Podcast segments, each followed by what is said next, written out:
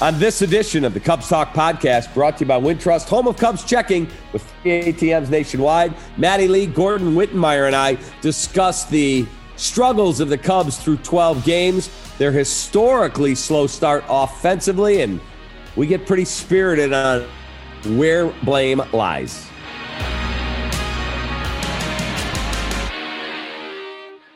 At Wintrust, we know true fans show their team pride every chance they get. With Cubs checking, you'll score a Cubs debit card, so you can show your support every time you pay. Open today at wintrust.com slash Cubs Talk. $100 required to open. Member FDIC. Across America, BP supports more than 275,000 jobs to keep energy flowing. Jobs like updating turbines at one of our Indiana wind farms and producing more oil and gas with fewer operational emissions in the Gulf of Mexico. It's and, not or. See what doing both means for energy nationwide at bp.com slash investing in America. Let's play two. Back! Back!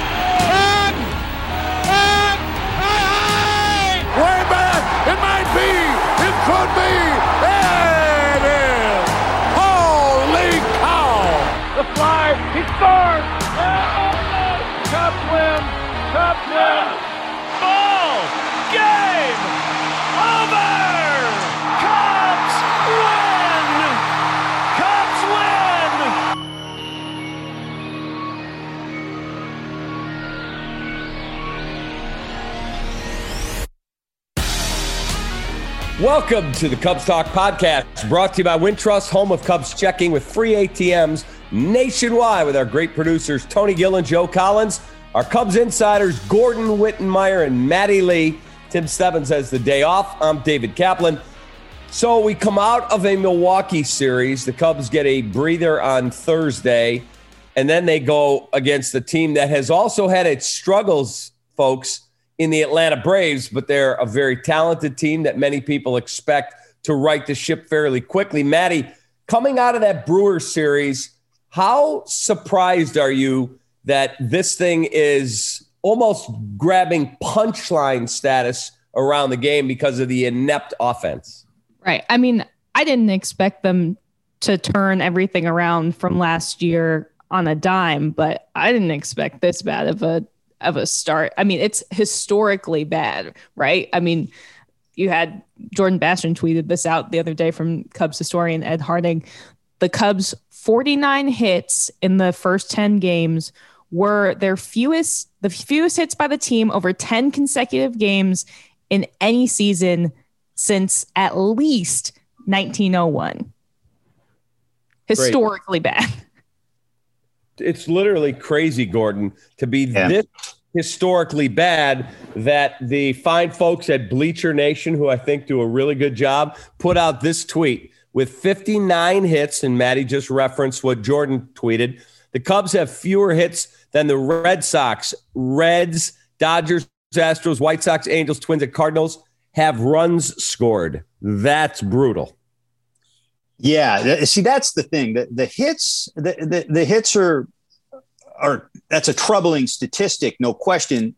I, I don't look at it quite in the. I don't take take it uh, the historical part of it as seriously as as some people do because historically hits are down anyway. So if you're near near or at the bottom of the league, it's going to be almost by definition historic, uh, historically bad. So there is that element, but they are compared to their peers awful. And and and uh, more to that point, because they were awful last year, right? Except that even in, even last year they scored like they haven't scored more than five runs in a game this year.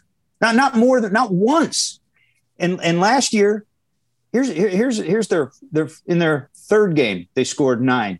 Their fourth game they scored eight. Their fifth game they scored eight. They scored more than five runs in eight of, of their first 15 games last year, even in a year where offensively they didn't do much. And and and I'll, I'll even add this in 2019, that year that Theo came out and said this is a year of reckoning, we got to start strong. And they admittedly, Jon Lester came out and said it about six games in, pressed.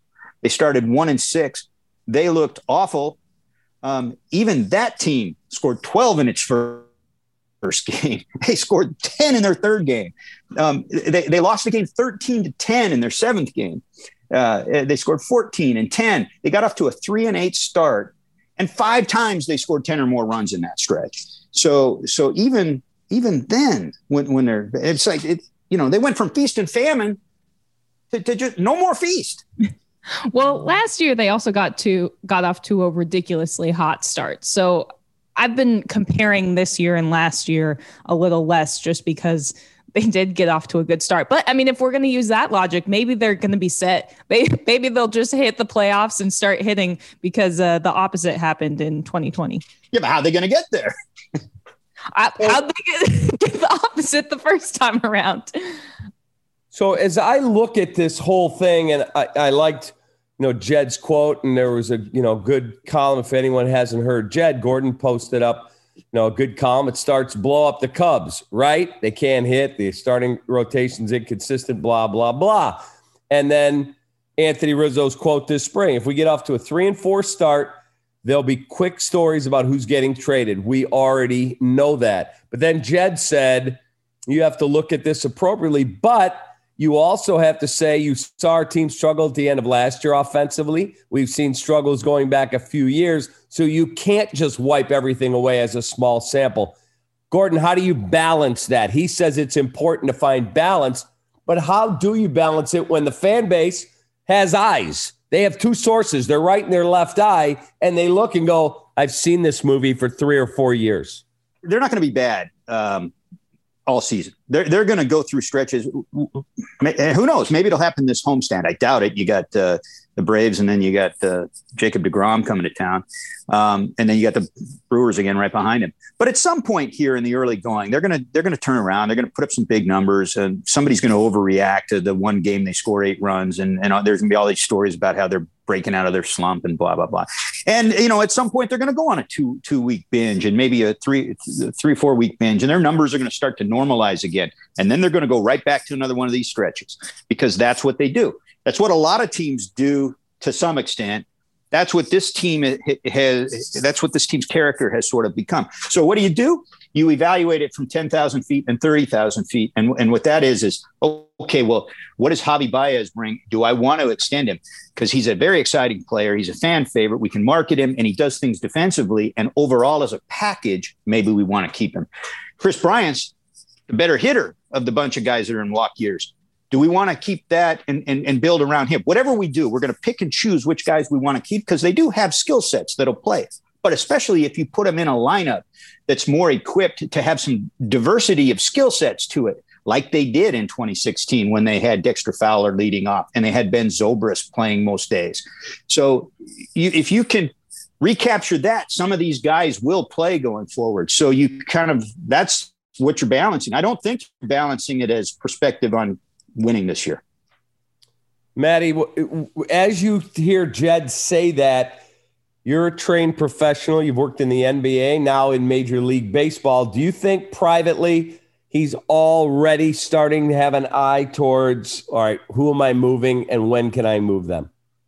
I think they've definitely had those conversations, right? He said it's not productive to have those conversations every week, which I believe, but that doesn't mean that they're not having them at all. I was pleasantly surprised though that he did he did address the fact that at this point we can't just give it up to small sample sizes, which I mean, obviously it is a small sample size. That is absolutely true, but we came out of last year talking about some of the same issues and as we've talked about before on this podcast, we didn't see the diversification of the lineup that they talked about doing. And so they're still talking about some of the same things, right? David Ross said the other night we're we're pretty homer dependent and I and he said I realize that that's some of our makeup and how this team is built, but we've got to figure out how how to score runs and how to make things happen, how to put pressure on defenses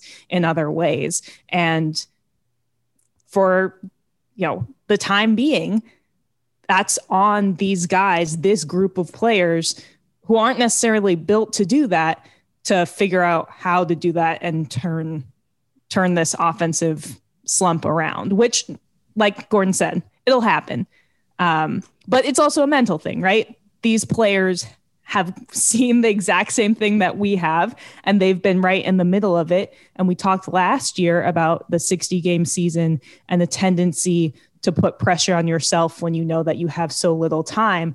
I think there's a little bit of the same the same forces at play with an early season slump because again, we're looking at small sample sizes and guys are looking at those numbers uh, those bad numbers on the board and trying to work through that on the mental side of the game as well. Yeah, I talked to Anthony Rizzo the other day. I don't know if either of you heard his comments, but you know, he's a guy who he believes he's the eternal optimist, but he believes the offense is close to breaking out, especially himself. And that next that night he ended up getting two hits. He said, I know when I'm off and I know when I'm close and I'm close. And then he had two hits that night. Do you believe he's close, Gordon? I believe he knows himself well enough. If he's saying that about himself, I'm fine. I'm I'm chuckling because we're two weeks into this damn season. If if they're not close now, when are they going to be close? I mean, you know, you, you know, a week from now, you have them on your show, and if they're still kind of scuffling, but maybe they've had one, you know, outburst of scoring, you know, he'll say, "Oh, well, we're really close. Look at the other day." Eventually, he's going to be right, you know. But uh, there's no, I don't see any signs of team wide that necessarily happen happening. I think Kris Bryant. I think Kris Bryant's off to uh, um, sort of an under the radar promising start. Um, I do think your, your guy Rizzo, um, again, he knows himself well enough. He's had slow starts in the past. Um, he could be ready to break out into one of those stretches. Javi's still trying to find it.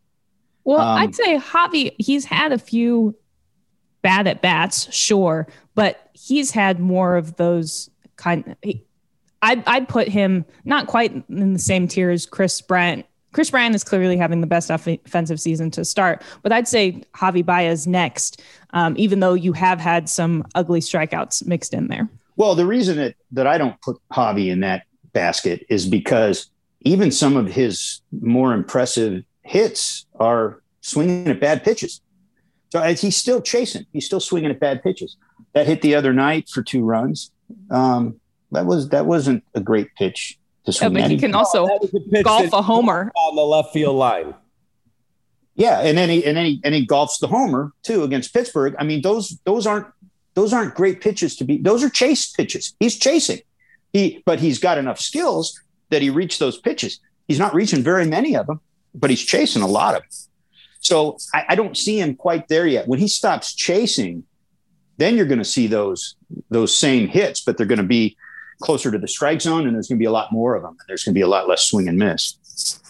He just looks different to me at the plate, where he doesn't. The toe tap is gone. It's a bigger leg kick. He just doesn't look right. Am I wrong in that assumption? I've gone back and watched at bats from two years ago and watched where he is today. He just doesn't look like the same guy at the plate.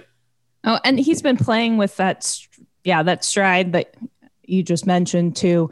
Um, he's obviously playing with and, and tweaking with some stuff, but I mean, with the rest, where the rest of the offense is, he's still one of the better hitters, or at least has had one of the better starts. Yeah, I mean, yeah, numbers wise, but yeah, you know, again, it's uh, you got so many guys hitting under 200, and with the OPSs in the fives, that uh, you know, it's not hard to stand out in that group. I, I think uh, I think he's more prone to uh, maybe, especially this year.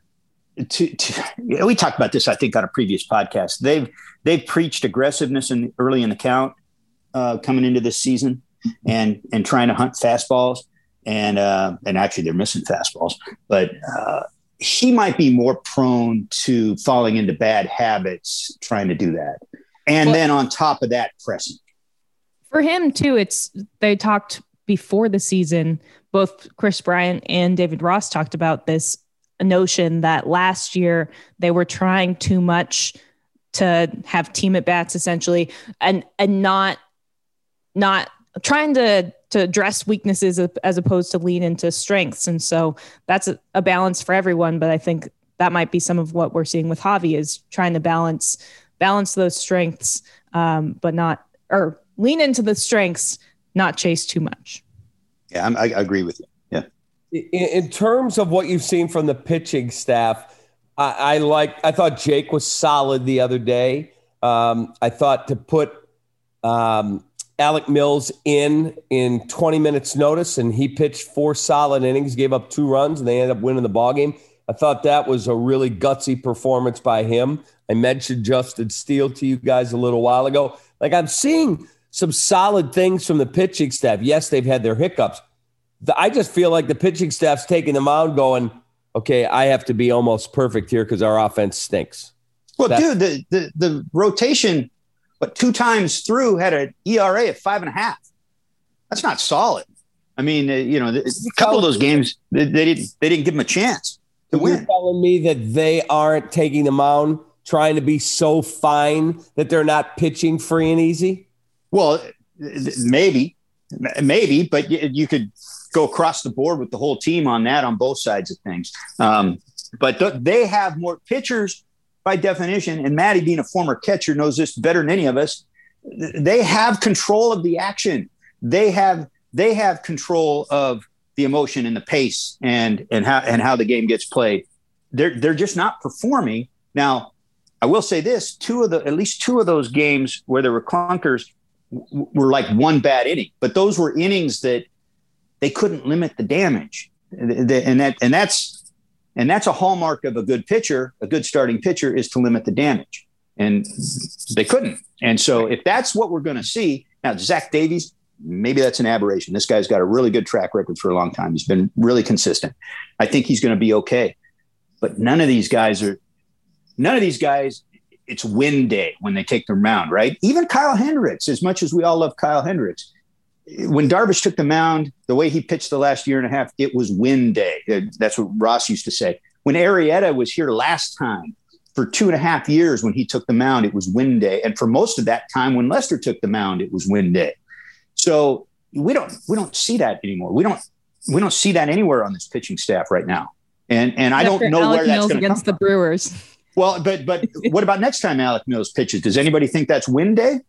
no, no, I know. I I I absolutely agree with you. He I was just joking with his track record against the Brewers. Um, but I also don't think that it's time to write this uh, rotation off yet either. Like when we look at Zach Davies, that was the second time he'd faced the Pirates in the span of five days or a week, um, less than a week. And then with Trevor Williams, he's facing his former team. So they obviously know him really well. Yeah, not good performances, but I tend to look at those as probably aberrations. I mean, we'll see. It's it's early in the season. We've only seen a couple starts out of each of these guys, but yeah, there you have a bunch of guys who who are pretty good. You don't have the the shutdown ace that yeah. Yu Darvish was last year. But to Cap's point, I mean, I think Adbert Alzolay's start the other day was a really good example. And he didn't specifically talk about this. So I'm not going to pretend like I knew what was going on in his head. But he pitched five shutout innings, looked awesome. The Cubs only scored one run. So once he starts giving up hits in the sixth, he did a really good job of then, you know, getting the out, even with the bases loaded. But there is more pressure when you only have that one one one run lead at that point. I, I know this might be an unpopular uh, opinion, and it's not one I usually take with starting pitchers that are going so well. But I, I question even with a low pitch count whether Alzolay should have been out there in the sixth inning. Um, he's really young. They're going to monitor his workload all year anyway. They know that they're they've got really massive limits on him compared to everybody else because he's young, because of his inexperience. He had 21 innings all of last year and, and, and, not a hell of a lot the year before. So you're going to watch him. He's also got a little bit of an injury history. So why, and, and he's so young, why wouldn't you let him have five scoreless or five, whatever it was, take it, leave, walk away, uh, triumphant, feeling good about yourself. And you've got this bullpen that's been doing a really good job, go out there and, and get the get the last uh, 12 outs. what's the most positive thing that you both have seen through the first 12 games? For me, it's easy. It's Craig Kimbrel, whose velocity's back, his movement's back, and his performance is back.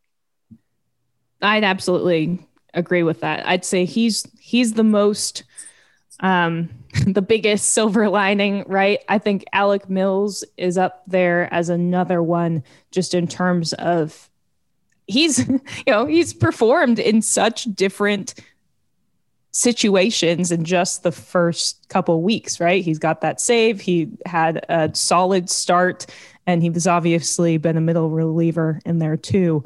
So I'd throw him in there too. But I think you're right that Craig Kimbrel's got to be the biggest one.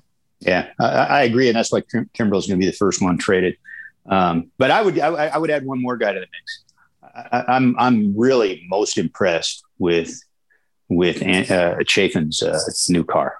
Oh, that, that is that is a sweet ride. I don't know if anybody's seen that. To have 40 years ago, I had that car.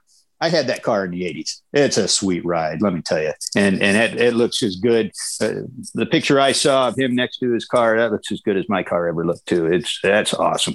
And uh, and he's got, except for one hiccup so far this season, he's got the performance to go with it. I was I was saying earlier, this guy, this guy looks like he walked out of the 1970s and he just updated to the 1980s, and it is a sweet thing. Hey, it's Kaley Cuoco for Priceline. Ready to go to your happy place for a happy price? Well, why didn't you say so? Just download the Priceline app right now and save up to 60% on hotels. So, whether it's Cousin Kevin's Kazoo concert in Kansas City, go Kevin, or Becky's Bachelorette Bash in Bermuda, you never have to miss a trip ever again. So, download the Priceline app today. Your savings are waiting. Go to your happy place for a happy price. Go to your happy price, Priceline.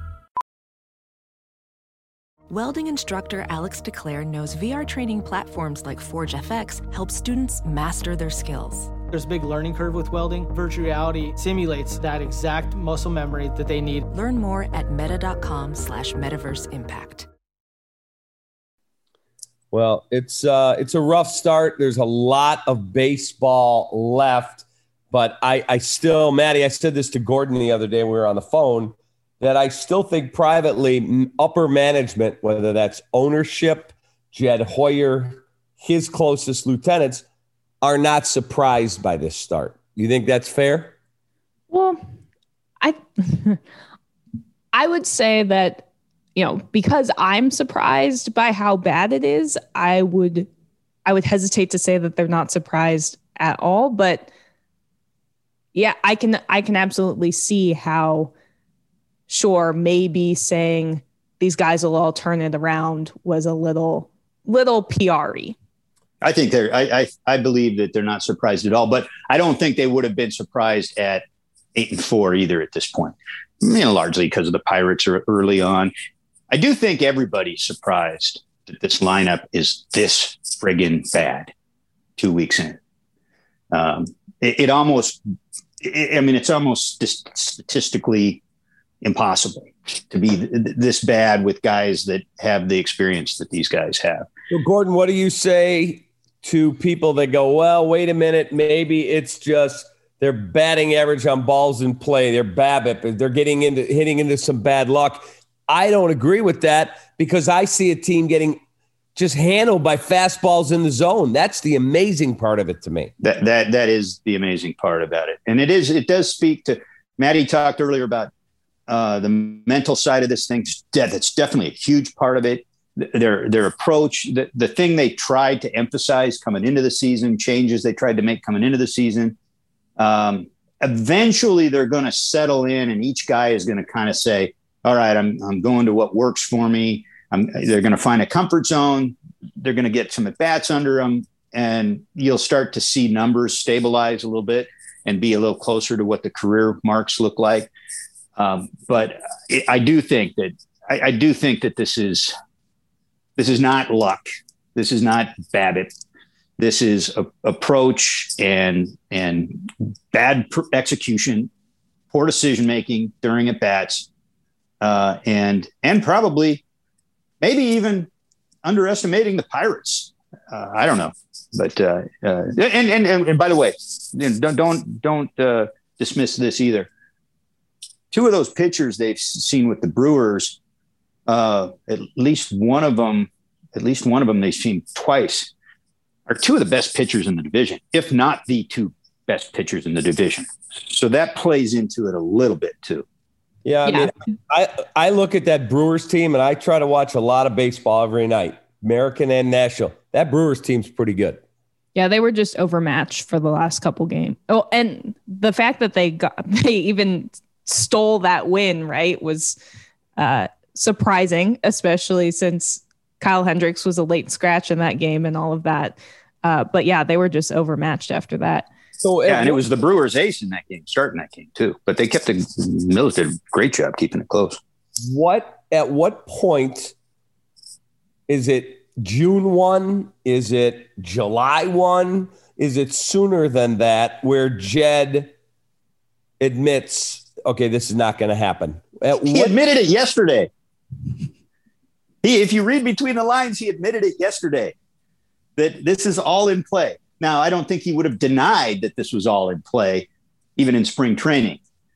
But he's he's not hiding behind sample sizes, and he's saying we got to be real and honest about this. We've seen this as a pattern for years. I think he's given us the answer. Now, the only thing that remains to be seen is is when the market in, in across the league develops. When there's a market for some of these guys, that's when you'll start to see movement. That usually doesn't you, happen. Let me ask you both something and I'm not saying it happens today, so don't think I'm going down that road. But if a team that feels like they can win the World Series this year and has a serious injury, they lose someone, someone doesn't perform through the first 30 days to the point where they think, you know what, we took a, di- a roll of the dice on that guy, it's not working. Do you think there's a chance Jed would pull the plug? Like if you trade your closer in the next 30 days, you're basically saying, I'm giving up on the season. If you trade Kris Bryant, I'm giving up on the season. If you trade Javi Baez, I'm giving up on the season. Do you think Jed's willing to do that in the rare chance that somebody has an injury and calls him in the next 30 days and says, okay, I lost an outfielder. I need Kris Bryant. What do you need? If it's Craig Kimbrel, yes. But you you've you've laid out a very, very extreme example. That is so rare. Even even a team that would suffer an injury like that, if you're talking in we're in the middle of April, for God's sake. If you're talking about May 2nd, that's still way too early for for buyers and, and, and teams that consider themselves contenders to try to, to go out and, and and and pull a trigger on something like that. I mean, if something if something just again, it's it's rare. It could happen. I'm not saying it can't, but it's so extremely rare for teams to get that aggressive. It would have to be something that just almost organically came together in a perfect storm. Um, I just don't. I just don't see anything that early. I mean, I think June is about the earliest you're going to see something like that. Maddie, would it surprise you? Yeah, I I think I'd agree with Gordon just in terms of of the the likelihood of that timing is not very good my personal thoughts are I think that this group at least deserves and cap i feel like you're going to hate this but i feel like this group at least deserves that they the chance to prove that they can turn this around. And i know that we've seen they've had three and a half same, years. the same group of hitters in the last couple years. Um, but you know last year i does not quite qualify it as a full chance. And I think, you know, you've got guys in a lot of guys in walk years who I think deserve chance at least for the first the first couple months of the season to prove like, hey, what what we've seen in the first two weeks is not who we're going to be. Gordon, I got a great question for you. Wait, wait, wait. I want to I want to push back a little bit. I, I appreciate everything you said there, Maddie, and I think 99 times out of 100 I would agree with you and say that's spot on. I don't think this team deserves that. And and I know I've I've been a defender of these players, and I'm not and I'm not not defending these players now. But the only guys that have been here long enough to deserve any consideration are the biggest, most egregious offenders and causes for this slow start. They're they're these hitters, and none of the pitch. nobody outside of Kyle Hendricks on that pitching staff has been long, around long enough to deserve any extra consideration. I don't think this this group has 18 players in walk years. It was built for a teardown. Uh, it, it, was built for a roll of the dice. Well, you know, it's starting to come up craps, and and they and they need to. Uh, I, I think maybe they'll blow it up sooner, sooner also- rather than later. But I don't think they deserve. I don't think that group deserves this. And by the way, I think Rossy's on board with whatever the front office wants. It's not like he's a long term manager with this group either. Couldn't you also argue though that it's not that it falls in the front office's court that they should have that they should have gotten them a, a bona fide leadoff hitter. oh yeah, it, like actually, I, actually, I, I, would take it even higher. It falls on the ownership that this is where this roster is. Um, but but that said, the front office built this roster to go either way, and, and I don't think that there's going to be any love lost whichever way they go. I don't think that they're so invested in trying to win this year that they're, that they're going to sweat one drop of sweat in blowing it up. And I disagree with you that this is on ownership. Now, you want to say that the last few years where they were more focused on. How is this not on ownership? They forced payroll Hang slashing on. to the point Hang that Dar- Darvish got dumped. Hey, I have no problem trading a guy who's going to be 35 that's had two arm surgeries. In a vacuum, that's fine, but you're not trying to win this year when you make that move. My bigger problem is that over the last few years, when wheelbarrows of cash were supposed to be dropped off at Theo's office. And instead, they were more concerned with their real estate holdings in Wrigleyville that they were not in play on. Bryce Harper, Manny Machado, name the guy that came along, and all of a sudden, the spigot got turned off. I'm not saying they didn't have enough money to win. Lord knows they spent on a ton of guys from Jason Heyward at 184 to Yu Darvish at 126 to Brandon Morrow was a horrific signing. To, you just name the contracts. They made some really bad trades on top of it. All of it. I just But this is the year they could afford. This is the year they had money coming off the books and the luxury tax didn't have to be an issue to do what they did to the roster in the offseason.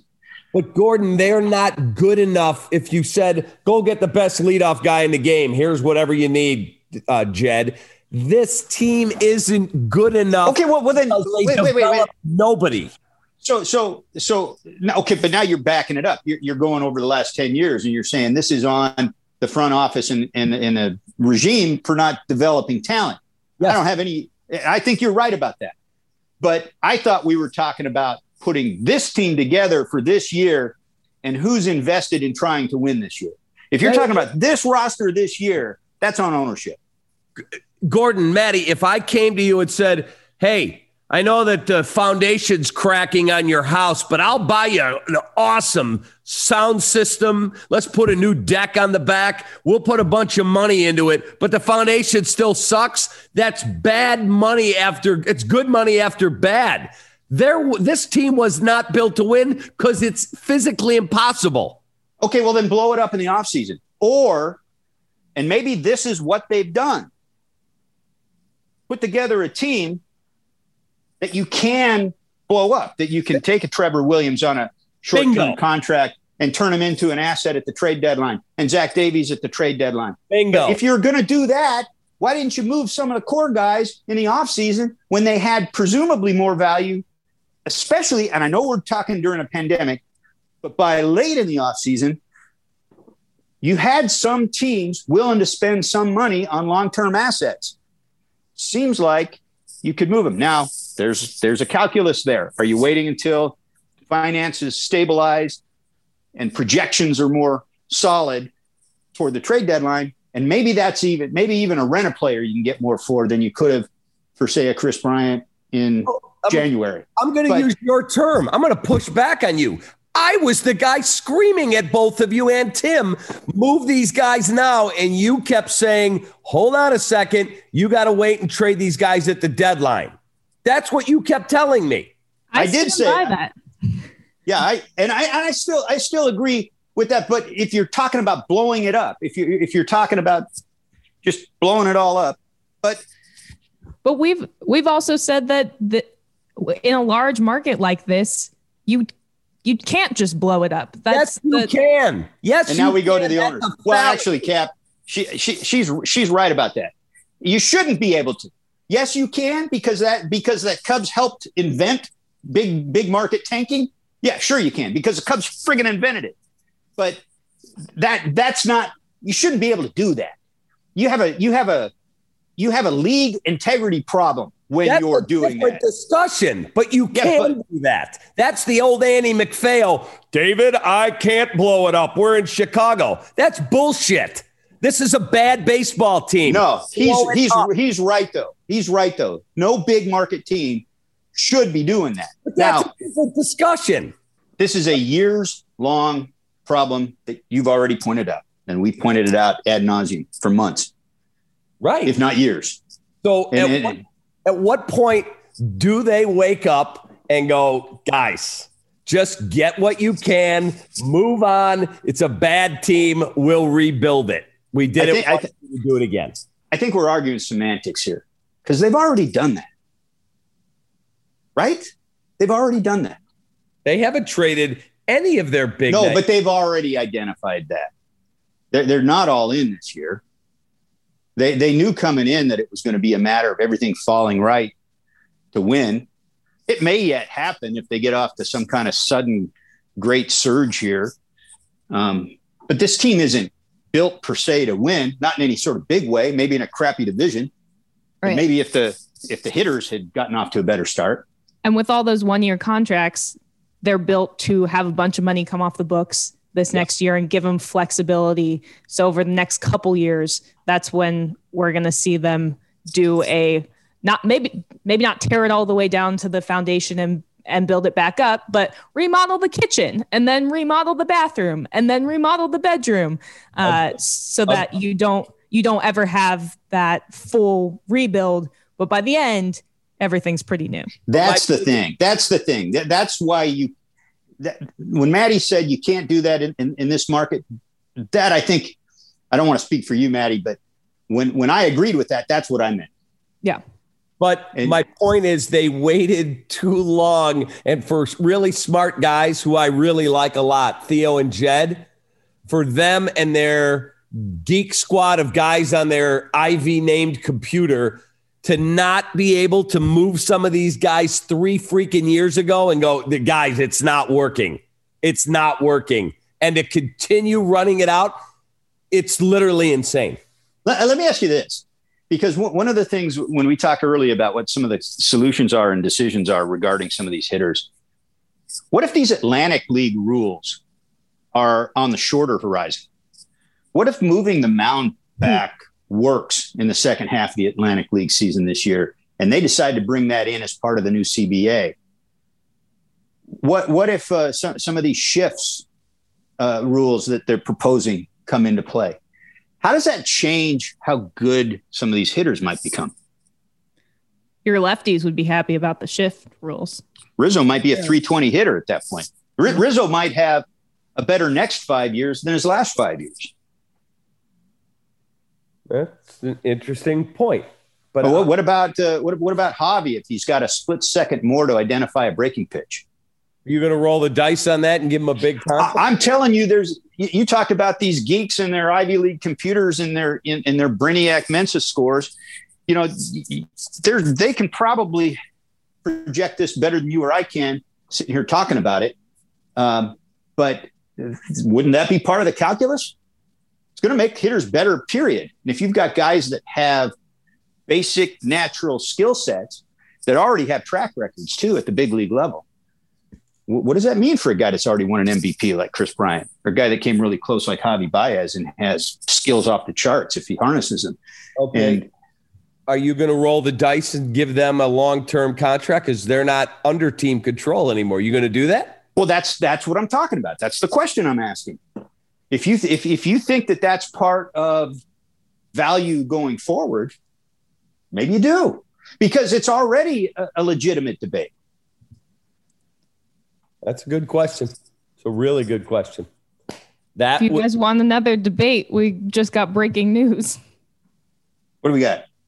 Ryan Tepera has received a three-game suspension and an ind- undisclosed fine for throwing behind Brandon Woodruff. Um, it sounds and it says that he has elected to appeal. So he'll end up getting it knocked down to two games and move on, right? Hey, let me ask you this, uh, Jeff.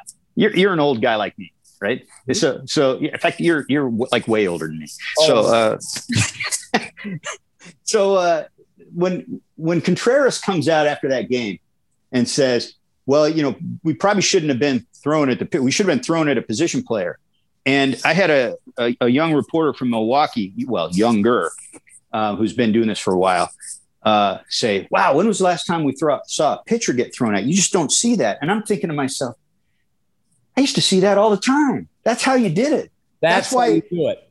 That's that's why when when uh, that's why American League pitchers always got criticized so hard when when they hit somebody. It was like, well, yeah, it's easy for you to do because you're not going to come to the plate. Yeah, Roger Clemens used to get ripped for that. Exactly, exactly. And and now it's like this thing. Like, wow, you never see a pitcher get thrown at. That, that's who ought to get thrown at. Yeah, I I had no problem because he didn't go head hunting. He threw it behind him down at his legs. I had no problem with it. And then Willson put his hand on the backside of the pitcher. Hey, we're good. We're good. And I heard Jim Deshaies say, now it's over. It's Yeah. over. Right, right. Yep. I, Hey, by I the was- way, that's I'm why that's why Ryan got- Tepera got an MVP vote. All right, guys, gals, we've gone 40 minutes and we have not yet solved the Cubs, but we will continue to try to do that here on the We'll Cubs solve Talk it on July 30th. Oh, there are going to be moves way before that. Well, that's the deadline. Way We'll know we'll know exactly how much we solved on July 30th. Put it that way. There you go. For Maddie Lee, for Gordon Wittenmyer, for Joe Collins and Tony Gill, Tim Stebbins had the day off. Our Cubs content team always here for you. That's our second straight podcast with breaking news in the middle of it. I'm David Kaplan. We'll see you next time on the Cubs Talk podcast brought to you by Wintrust, home of Cubs checking with free ATMs nationwide and that really sweet WATM card. We'll see you.